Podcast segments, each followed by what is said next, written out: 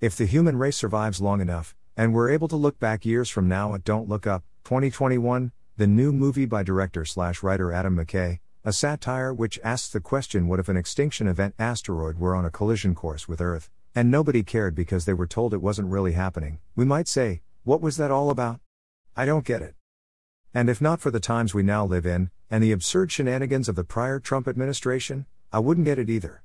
I certainly wouldn't believe it.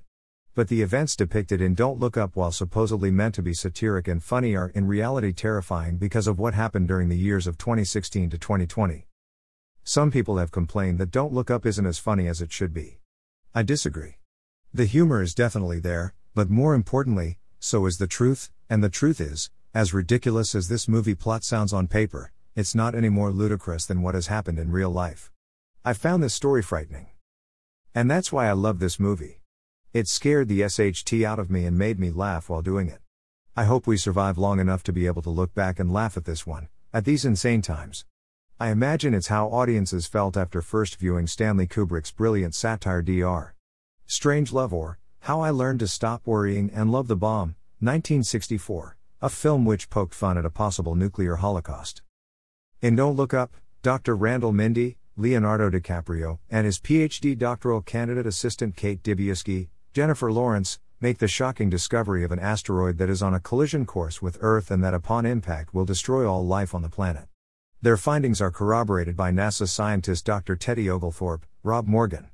Because this is an obviously dire situation, they are granted an audience with the President, President Orlean, Meryl Streep, but their meeting doesn't go as expected.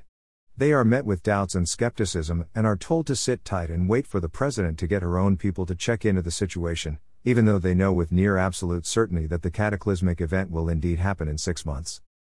Try as they might, Mindy, Dibiasky, and Oglethorpe just can't get their message out, and eventually, when the asteroid does get close enough to become visible, the political lines become drawn, and the president's party's rallying becomes Don't Look Up. Which people at her rallies continually chant, the argument being, the opposition party just wants to scare you. You are free not to look up. Sound familiar?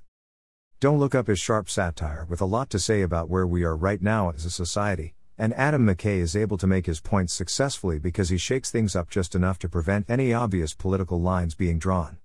The fact avoiding president is a woman, and so while many of the criticisms are aimed at the prior Trump administration, the president in this movie is not a white conservative male. Political parties are never named or mentioned. Even traditional conservative slash liberal divisions aren't identified. Streep's President Orlean has a photo of Bill and Hillary Clinton on her desk, for example.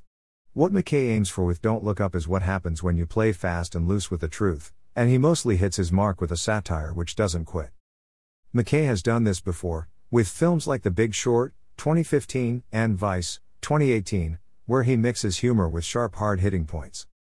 Don't Look Up is full of so many on point moments, from little ones like the news host on an unnamed news network who, even as the asteroid is hitting the Earth, refuses to give the event any airtime, instead, talking about the big news event of the day topless urgent care workers. Again, years from now, people might raise an eyebrow and wonder WTF? But you only have to watch news coverage today to see that the same things happens every day. There are larger moments. DiCaprio's Dr. Mindy finally loses it near the end and on a national news magazine TV show goes off on a mad as hell rant that is obviously reminiscent and inspired by the classic Peter Finch scene in Network, 1976. It's no less upsetting. The cast is spectacular. Leonardo DiCaprio plays a role he doesn't often play, a neurotic nervous type who can barely get a cognizant word out when first on the national stage. It was fun to watch DiCaprio play someone who wasn't cooler than cool. It was also eye opening to see him playing someone his own age or older, with adult sons. DiCaprio is a terrific actor, and I've been a fan for a long while. He nails this role, which comes as no surprise. It was good to see Jennifer Lawrence back on screen again. While she's a bit more subdued here than we've seen her in the past, her Kate Dibiasky is still a fiery character and fun to watch. Because she is outspoken, she gets considerable pushback from people in power and also from viewers at home, and she gets pummeled in real time on social media, which is another target of McKay's satire. What he depicts happening on social media is absolutely insane. It's also true. Dibiasky also has to endure her boyfriend breaking up with her on a social media platform. Meryl Streep is Meryl Streep, and she nails President Orlean, keeping her from being just a caricature. Cate Blanchett knocks it out of the park as TV news host Brie Evantee, who finds Dr. Mindy attractive and initiates an affair between them. She is so on point she makes her character almost nauseating to watch. Jonah Hill, while once again playing a role that is within his comfort zone, nonetheless enjoys many fine moments as Orlean's son Jason, who's also chief of staff. His prayer near the end of the movie for all the stuff we're going to lose is priceless. Mark Rylance delivers the most inspired and disturbing performance in the film, as Peter Isherwell, one of the richest men on the planet who is also something of a feel good digital age techno guru. It's Isherwell who convinces President Orlean to ignore Mindy's science and follow his own, which of course has not been verified by other world scientists.